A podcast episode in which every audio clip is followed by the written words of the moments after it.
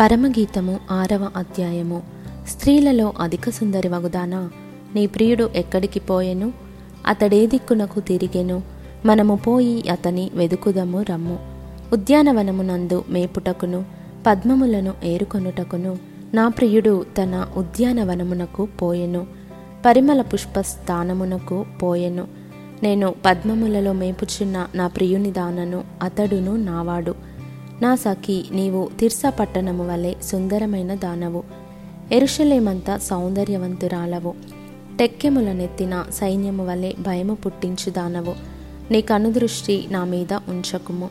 అది నన్ను వశపరుచుకొనును. నీ తల వెండ్రుకలు గిలాదు పర్వతము మీది మేకల మందను పోలియున్నవి. నీ పలువరుస కత్తెర వేయబడినవియు. కడుగబడి అప్పుడే పైకి వచ్చినవియునై.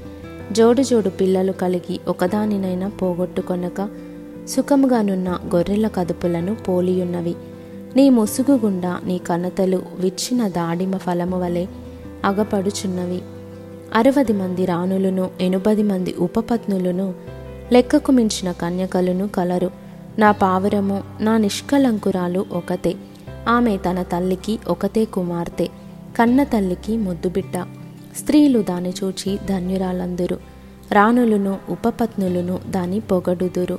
సంధ్యారాగము చూపట్టుచు చంద్రబింబమంత అందము గలదై సూర్యుని అంత స్వచ్ఛమును కలలును గలదై వ్యూహిత సైన్య సమభీకర రూపిణియగు ఈమె ఎవరు?